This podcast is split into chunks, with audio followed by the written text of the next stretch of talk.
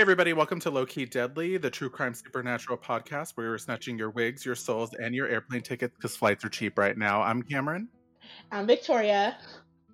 I'm Sylvia. Welcome back, bitches. Welcome back. Welcome back, welcome back. We decided to invite back our guest from our previous episode, Sean. Thank you, but thanks for having me back again. Okay, so I'm going to tell you guys a little story today. But first, what's everybody drinking? We're drinking Malort because we love Chicago, and since we can't travel right now, we're taking ourselves. Taking a bit of burnt tire with you back Yes. home. And for those of you who haven't had Malort, it tastes like burnt rubber tires, and it goes down smooth, and it's good. It does not go down smooth and it is not good. Do not taste it. Sylvia, Sylvia, uh, do not lie. Do not lie to our I'm sick of this bitch insinuating that that alcohol is good. Just It's not good.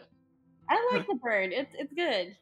Get it? Like the burn, burning. Okay. well, I hope you choke. Victoria, what are you drinking? I'm bitch. well, I am drinking Bacardi rum straight. Bacardi.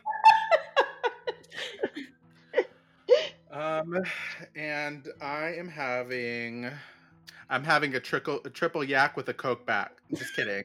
What the fuck? what the fuck is that? It's cognac with Say that coke. again? A triple yak with a coke back. Well, I think it's a double yak with a Coke back, but I wanted to up it a little bit due to this damn quarantine that I am so sick of because I haven't been able to get my weekly injections. and I'm talking about filler. Oh my god. So I actually have a handle of Tito's and I don't want to leave the house because you should be staying the fuck home. Um, Just kidding. Do whatever you want. I need to get more alcohol. I'm running low. It's called Instacart. I don't. Um, there's an Instacart. They're going on strike, a Cameron. strike right They're now. not doing too well. They're going on strike? Yeah. They wanted to, yeah, because they're not being paid enough. hmm Oh, shit. Well, first of all, their prices are way too insane for those people not to get paid enough. Your price is way too high. You need to cut it. Cut it. I ordered it um, a couple weeks ago, and they charged me like a fifteen dollar delivery fee on top of tax, and I do not believe that tax is that fucking much. Oh shit. So hazard pay. rant over. Just kidding. Um, so today, my story, I'm going to take you guys back to the 1950s, a time where glam was prevalent, flights were new, and insurance was cheap. Just kidding. I'm On too drunk to fucking do this right now. I know you have to pretend to like be okay. okay, so before we get into the story, let's all take a shot Yes. To make my triple yak with the Coke back. Ah, that just sounds like you just blew your back out the wrong way. That too, Victoria. That too. I didn't hear that. I know. Is I somebody know. fucking shaking a martini right now? What the hell is going on out there? Well, yeah. Ooh. I'm sorry, are you Tom Cruise in the Cocktail, Sylvia, or what? I'm trying to that was a good movie. I'm trying to get lit for your story. Ugh, My story's okay. lit enough on its own. So, on November 1st of 1955, at around 6:50 a.m., 39 passengers and 5 crew members boarded a flight from Denver, Colorado to Portland, Oregon. So, 11 minutes later, all 44 people on board were dead, including a child. Uh, the flight crashed into a sugar beet farm about 43 miles away near a town called Longmont, Colorado. So by nightfall, the FBI was on the scene, and there was just so much debris from the explosion. Smoke was filling the sky. There were passenger seats and suitcases in people's front yards, so it was like a big mess. I'm sure you guys couldn't imagine a flight exploding. Yeah. So, um, as the bodies were actually found, they would station somebody there with a flashlight to mark it because this was in the 1950s, so they didn't have like that kind of technology. So they were like, "You stand here, light up your flashlight, and when we call you, like, fucking flicker it or whatever they did." Um, So for the 1950s, I feel like 44 people was a lot, like at once. So at that point, they were like, okay, well, what do we do with all of these bodies? They decided to work with the National Guard and they opened a temporary morgue in the National Guard armor- armory to store all of these people that were dead. So after like all of this happened, the Civil Aeronautics Board investigated the crash to see why it happened and uh, what could have made this plane literally just crash land in the middle of a beet farm. So during the investigation, they actually took all of the debris from the air uh, from the crash site to an airplane hangar, and they kind of reconstructed it so that way they can figure out like what was going on. They knew the plane had exploded mid-flight and not um, there wasn't anything that like triggered engine failure because of how the plane went down. It was basically kind of cut in half and the tail of the, the plane was a mile away from where the rest of it was. So that was their indication that there was an explosion because if it had been like an engine failure the plane would have crashed like as a whole. There was a theory that it could have been the aviation gasoline that exploded because it was highly volatile.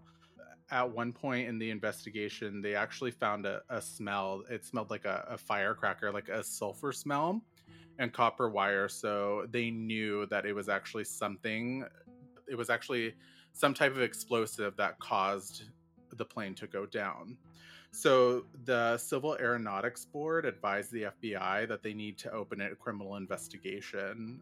The fbi at that point now had the task to figure out who was responsible for this catastrophe one of the first things that the FBI looked into is who had something to gain from like the the plane going down. Most of the time, it's going to be something financial as the reason why something like that would happen. So their first response uh, was to look into who bought like the most life insurance for this flight because I don't know if you guys knew this, but in the 1950s, it was actually really popular to get a life insurance policy before the flight, just in Mhm. case something were to happen. So they had these life insurance vending machines for the passengers to purchase. Uh, I purchase.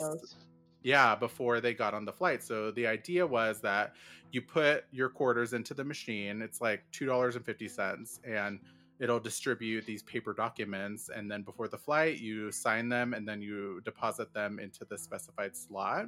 And then your trip, is, your one-way trip, is covered for this policy. And the amounts range from anywhere like to from six thousand dollars all the way up to like thirty or forty thousand. So when they were looking through the amounts to see if there was anything astronomical, they didn't see anything over the the the max limit that was purchased. Like nobody purchased like multiple policies or anything like that. Mhm. So at this point, they're like, okay, so it wasn't anybody outside of the plane. So it was probably somebody on the plane because they wouldn't have purchased life insurance if they knew that they were going to die, basically. So at that point, they were like, okay, well, let's look through the luggage. Like, let's find out if anybody saw anything like abnormal. And at this point, it was really weird because they actually caught a big break in it to find out, to get like one step closer to who actually caused this catastrophe. So the FBI interviewed the crew, and the crew actually happened to remember that specific baggage loaded onto the plane because uh, when the plane came in from Chicago, one of the Chicago staff members actually left a set of keys in the cargo hold. So they had to remove everything off of that flight uh, to try and look for it. So when they were putting it back on, they decided to only put on the luggage that was going, uh, that was originating from Denver, and that was only three bags. So out of the three bags, there was one bag that looked suspiciously large enough and heavy enough to carry this type of explosive. And that bag actually belonged to Daisie King. So back then they didn't check luggage for explosives. No, in the 1950s, they didn't have like what we have today with uh, TSA. You know, they have th- those body scanners and they have the um, I don't even know what they're called, like the the X-ray type things for the luggage. They didn't have any of that, so it was just flying was like very new at that point. Why So do you- people like if you think about it, if you hear about a lot of like the drug wars and stuff, a lot of them Mhm. from back in the day would transform from planes because they Yeah. never checked it. It- That's I think true. it was. I think it started becoming major probably right after 9/11, but it wasn't like Mhm. a big deal to fly back in the day. Yeah, it wasn't at all. And people didn't have a lot of trust in in flying, so that's why they actually had those life insurance policy vending machines like right there because they knew that people would be unsure about like what's happening, so they would Oh, spend all of this money on policies. So they're like, you can bring whatever the fuck you want on this plane, but you could also buy a shit ton of life insurance. Basically, and it was crazy because before this even happened, there was like three or four instances of somebody buying tons of life insurance policy with the intention of mm. putting the plane down. Oh, just to be able to like take care of their family. It was Yeah. crazy. Going back to the FBI's investigation, they now had this person. Her name was Daisie King. And they basically went out and interviewed her daughter and son. So Daisie was traveling to Alaska to be with her daughter during uh, Thanksgiving and Christmas because she lived in, uh, in Alaska. So she was going to spend a couple of months out there. Mhm. So Daisie's daughter ended up flying out to Denver where they lived, and the FBI ended up interviewing Daisie's daughter and son. So when the FBI was asking them questions about their childhood, uh, they expressed that the family was broken up during the Great Depression because of the death of Daisie's then husband. And Daisie's daughter, Helen, was sent away to a religious prep school, and their son, Jack, was sent to live in a Denver orphanage. So she was able to work because there was there was no money. Back then like you had a choice. Like you can either keep your kids and struggle and not eat or you can send them away and make money to try and bring them back. So it was this very like tumultuous thing that was going on. Could you mm-hmm. imagine like just trying to survive and you end up just having to send your kid away because you don't have any money Yeah, the, Oh, the only no. way to send your kid away. That's so crazy. That's yeah crazy. it was too much years went by and at that point daisie actually met her third husband so she was married twice before so one the her first husband nobody really knows anything but anything about we know that her second husband died during the great depression now there's this third guy who was actually pretty well off so it solved all of her financial troubles. After her third husband's death his name was earl king daisie came into some money. I assume that he would have had like some life insurance policy or something like that. And she wanted to kind of make amends for everything that had went wrong in her kid's life. So her first response was to buy her son jack who at that point had his own family uh, she wanted to buy him a house but she also wanted to build a basement apartment so that way she can kind of be close to them and kind of make up for that lost time that they had so after all this was done, like they were living fine, they were all together. Besides Helen, she was in Alaska. Fucking Helen.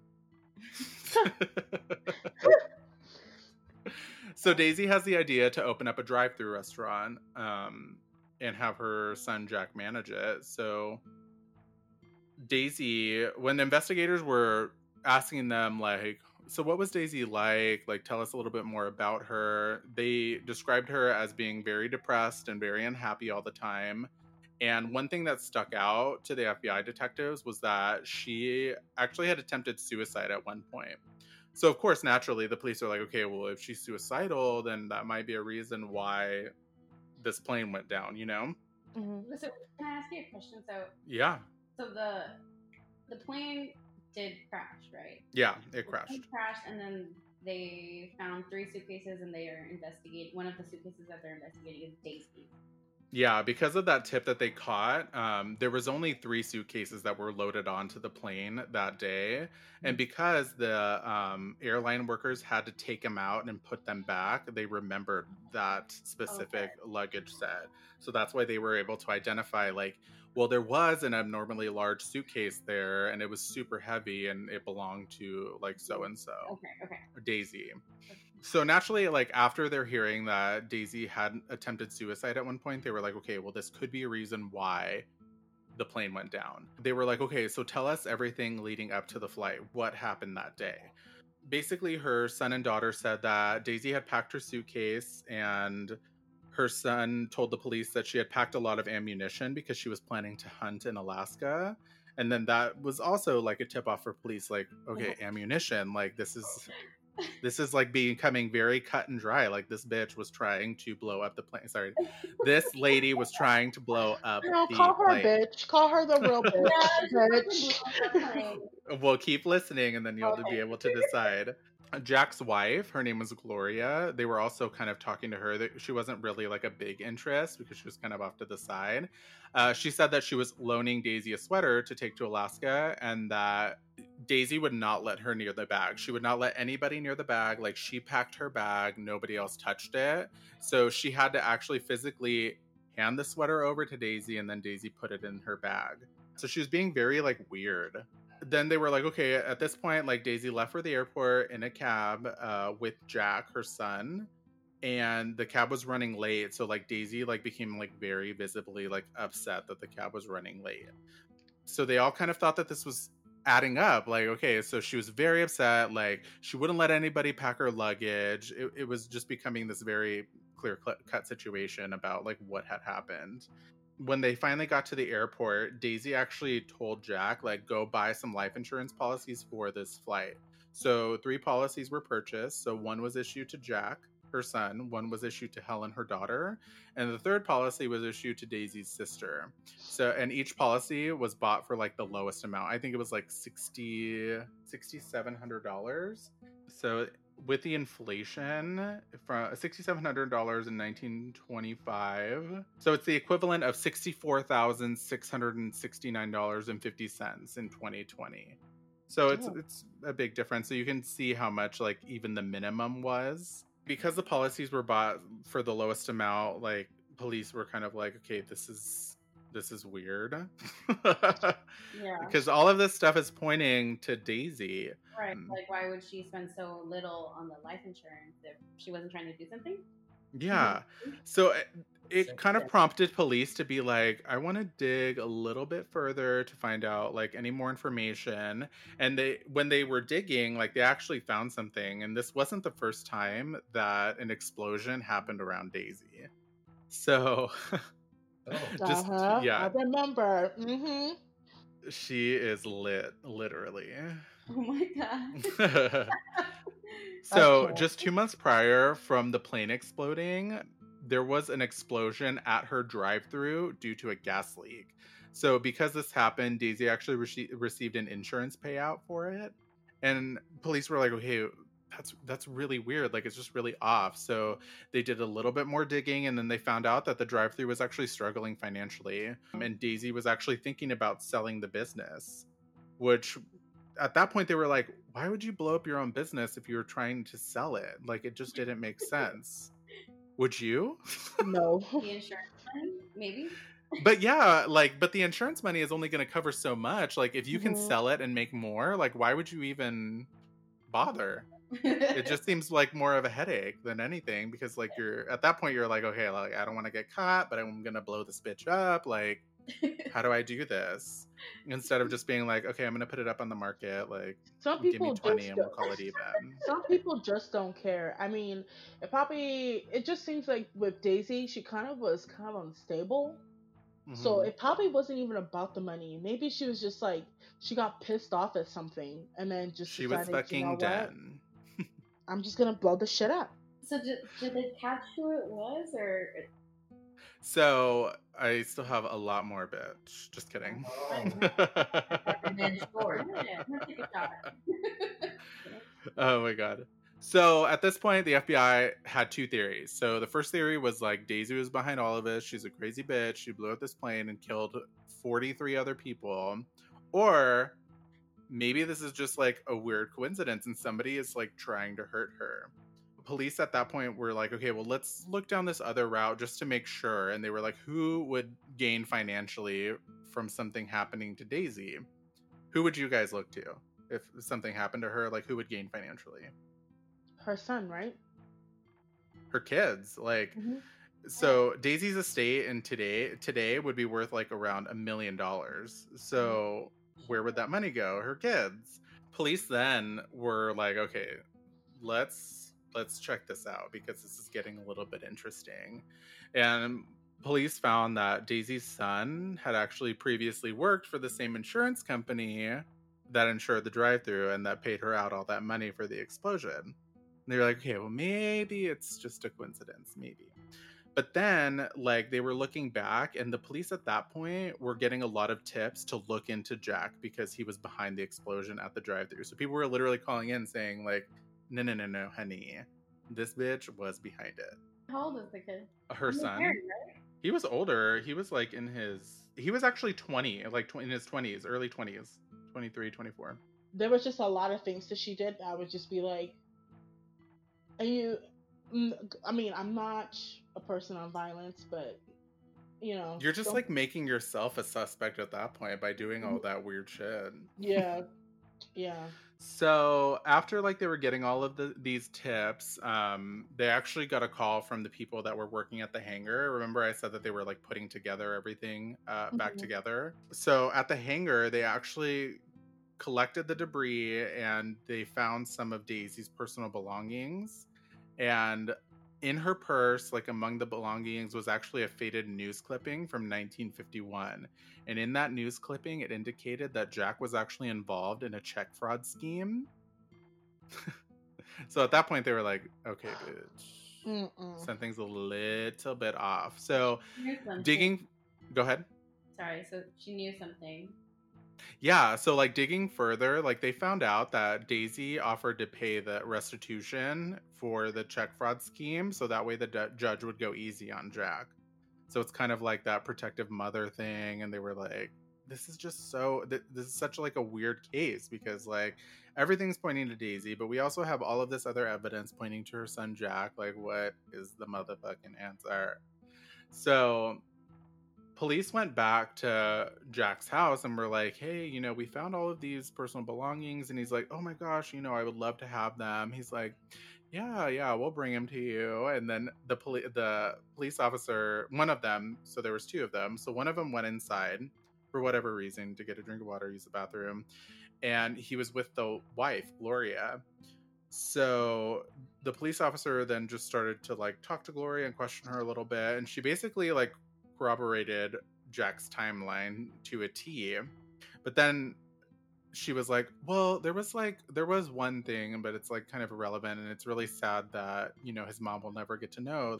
And the police officer was like, "Well, bitch, like what was it?" Mm. and she was like, "Well, Jack was planning on surprising his mom for Christmas, and he snuck a he snuck a wrapped present in her suitcase before she left for the airport." Oh. oh my. This Oh. dumb ass bitch. oh no. It probably doesn't make any difference, but you know, he wanted to give her a little present. Didn't feel the need to notify anybody. So at that point, the police were like, okay, this motherfucker, like, something is not adding up. So after they got this piece of information, police were then like, we need a warrant, go to the judge, collect that shit, and let's go back to the house. So they got the warrant, they went back to the house, and they were searching all over.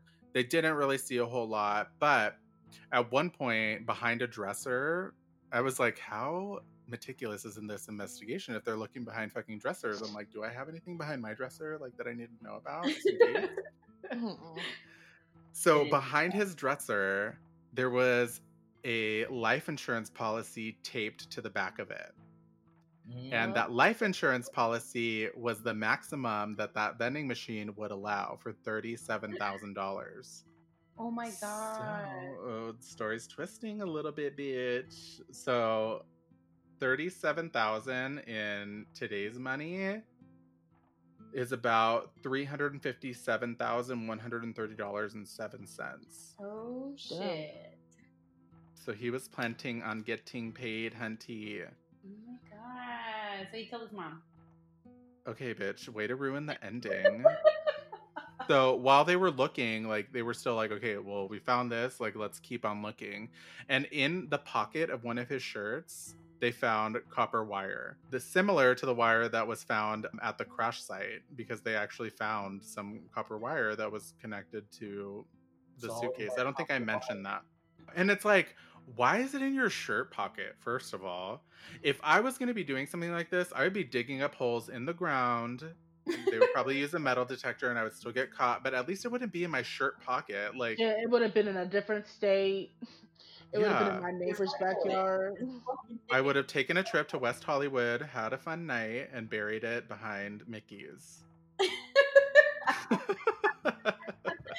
can't. fucking love Blair.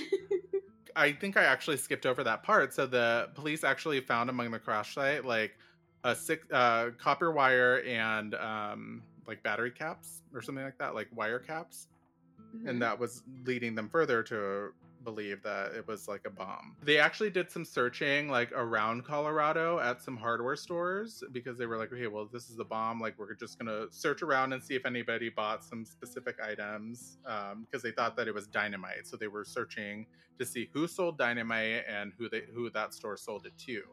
So they actually hit a break in a town of uh, Kremmling, Colorado, and the store clerk or the store owner identified out of pictures that Jack was the one who came in and he sold dynamite to him. Oh shit.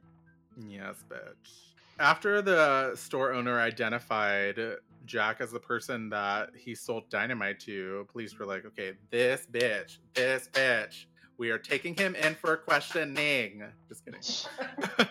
Literally, just like that. Flying up planes and shit. They were like, bring his fat ass in for questioning. Just mm-hmm. kidding. He was actually really fit. They brought him in and they were like, okay, this is what we found. Why is there this policy of $37,000 when you told us that you only bought three for $6,700? And why did we find copper wire in your pressed shirt? Like, what the hell is going on here? He was like, "Oh no, I don't know anything about that policy. Like that's news to me." And that copper mm. wire, we actually use that at the drive-through, you know, for electric purposes.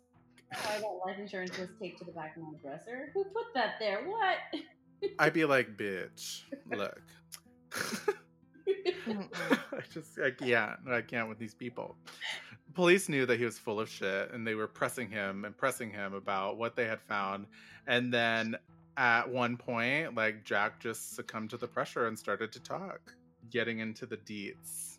Jack admitted that he had put this bomb on the plane. And he said that he used a six volt battery and an analog appliance timer that had 60 minutes left on it. You know, those, they're actually not that long ago, like those timers where you turn and it's like, they're like those, it's like a dome shape and it, it has like a little handle and then you turn it all the way around, like the numbers. Yeah. Back then, that's what they had and that's what he had to make do with. And because it only had 60 minutes on it, he left really late to get to the airport, which is why in the beginning, remember, she was super upset because like they had left so late and she was she was like i need to get to my fucking flight like or else i'm going to be late. So because the timer only had 60 minutes he had to leave late to ensure that it would get on the plane. So um I don't know. i know bitch shut up. Just kidding. When jack and his mom got to the airport they actually hit a little bit of a snag because when Daisie went to check her bag, the airline employee was like, "Bitch, this is thirty pounds overweight. Like, there's gonna be a fee of twenty seven dollars." So she said, "Like, you can pay the twenty seven dollars, or what you can do is you can open the luggage and we can remove some items and have them shipped to where she was going because it would be less of a cost, save her some money, and it would still get there." You have these people standing over the package deciding whether to open it or not. Isn't that so crazy? She was like, Jack, like, I don't know what to do. And he's like, bitch, just check it. Because, like, what if they ship something that you need when you get to Alaska and you don't know how long the shipping company is going to take? So you should just check it. So it's just so crazy to me. Like, these people are discussing opening this package with a bomb inside of it, like, mm-hmm. just sitting there. And then at the end of it, Daisie's like, okay, I'll just pay the extra. And she checks her luggage. Fucking Yeah. Daisie. Damn, that sucks. Damn. So the plane takes off. It was flying. It was about 46 miles from where it took off to where the the plane actually blew up. And after this confession, police were like, "Okay, bitch, put these handcuffs on, and it's not sexually. You're going to jail." Just kidding. Not getting probed. Jack was arrested and put on trial. The interesting part like about this whole trial was like during the 1950s because flying was so new there were actually no federal laws that stated that blowing up an aircraft was a crime can you believe that Uh-huh. Oh my god. the da actually decided to charge him uh, with one single charge of intentional deliberate murder and named the victim as daisie king How is that fair? you're For killing everyone else? Yeah, exactly. Like there's 43 other people that didn't have the kind of justice that I feel like they deserved. It was a totally different time, so there was only so much that they could do, and I think that that's the the problem with our legal system is that there's all of these loopholes and ways to get around a certain charge and it just makes it to where like you can't properly serve justice for every single person who has been wronged, which Yeah. Yeah. kind of sucks. But in the end, like after the trial, like he was found guilty and he was actually sentenced to death. So Oh shit. it was a, I think it was a just like sentence because of how many people died, and even though like they weren't named, like maybe they, ha- their families had some justice out of it because he ended up dying. So he was gassed in January of 1957. Shit, he was So yeah, they fucking oh, gassed his ass. gassed his ass. It when you think about it like the whole time frame from like when this first started when the plane blew up um to january of 1957 i think that it was like 13 or 14 months so it was a relatively like quick thing in regards to like an investigation to when he was actually put to death. So after jack's conviction uh, president dwight eisenhower actually signed a law that blowing up a plane was a crime he was like, I've okay, learned- bitch, I see you. what I've learned with America is like very like trial and error.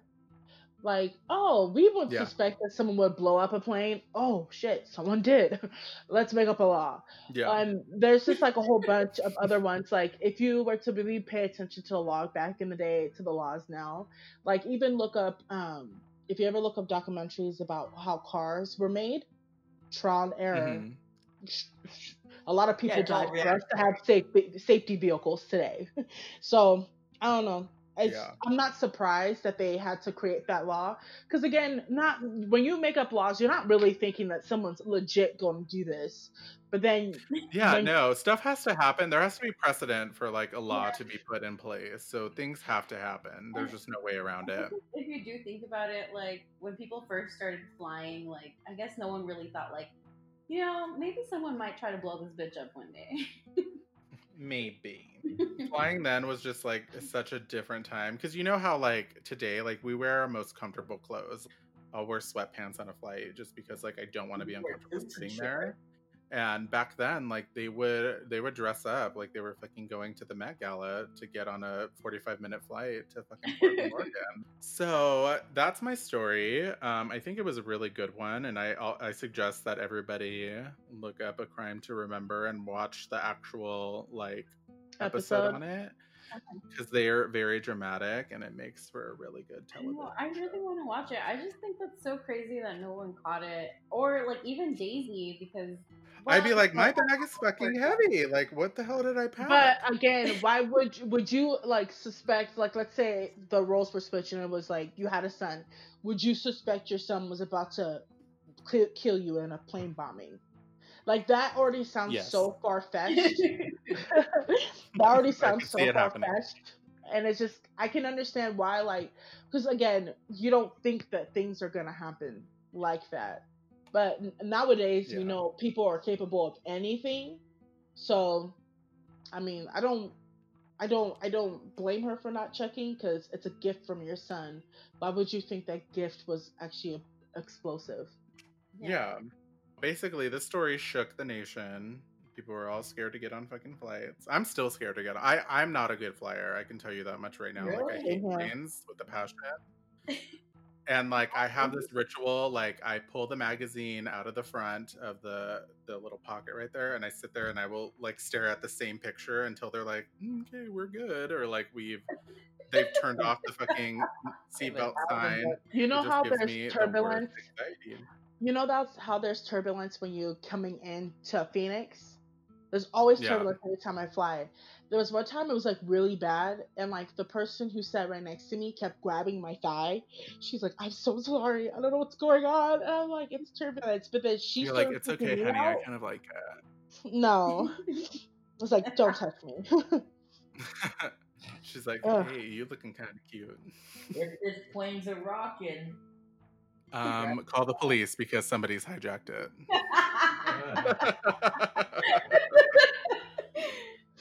The part that gets me is where like it was overweight, so she couldn't take stuff out. Like, because if you think about it, that happens all the time. I know. uh, One little thing uh-huh. could have been the difference between like saving something or like you know fucking it up. Mm-hmm. Fuck it up. Fuck it up. I mean, it was just like it was a crazy story to me because for the longest time, people were like, "No, that bitch did it. She was on a suicide mission to end Oh, this yeah. plane, and Uh-huh. it ended up being her fucking son." that killed her. Wow. I'm not having motherfucking kids. I just cannot. Yeah, Because I'm I'm gonna be that parent that they'll want to kill. They'll be like, I'm gonna kill him. I am going to kill him. We had to end our podcast because sadly. Cameron's dead. I'll do a story on your on your death. Hmm, Don't worry. he was a bitch in life and he was a bitch in death. He was a hoe in life and a hoe in death.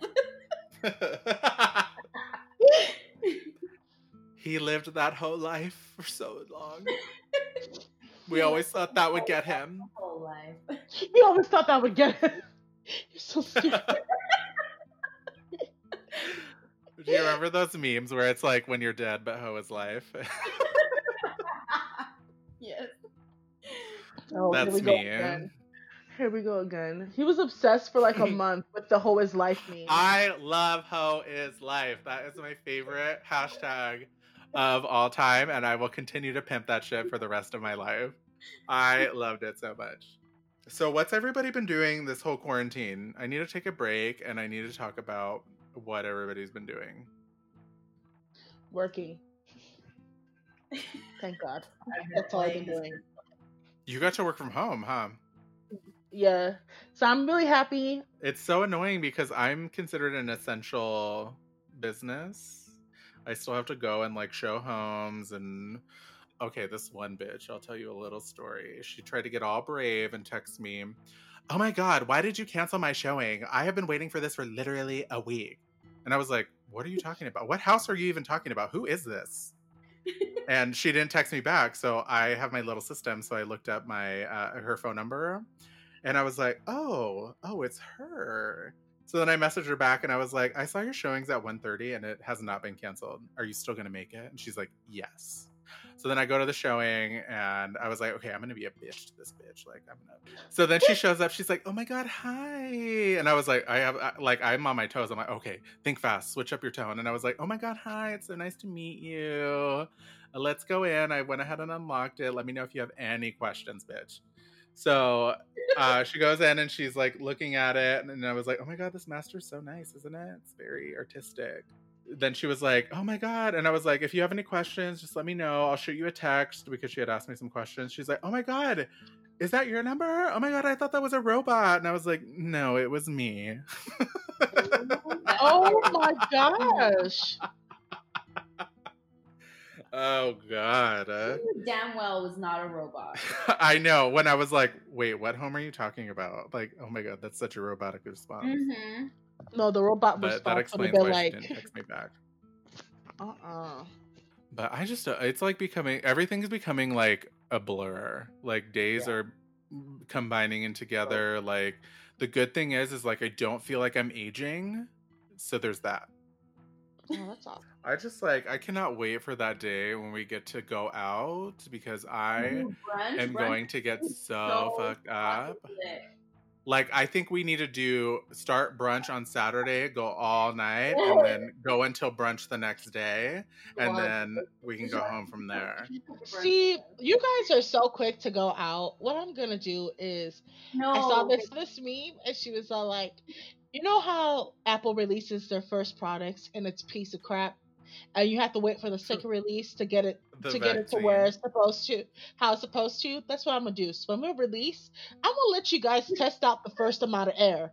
If that Oh, air is I am bad, going to at be least I know. testing it. Yeah, I don't give a fuck. I'm. I'll give you a 24 hour test with results. You're like, I want to go oh out too, but I, again, I told you guys I'm a homebody. Bitch. What have you been doing, girl? Tell me.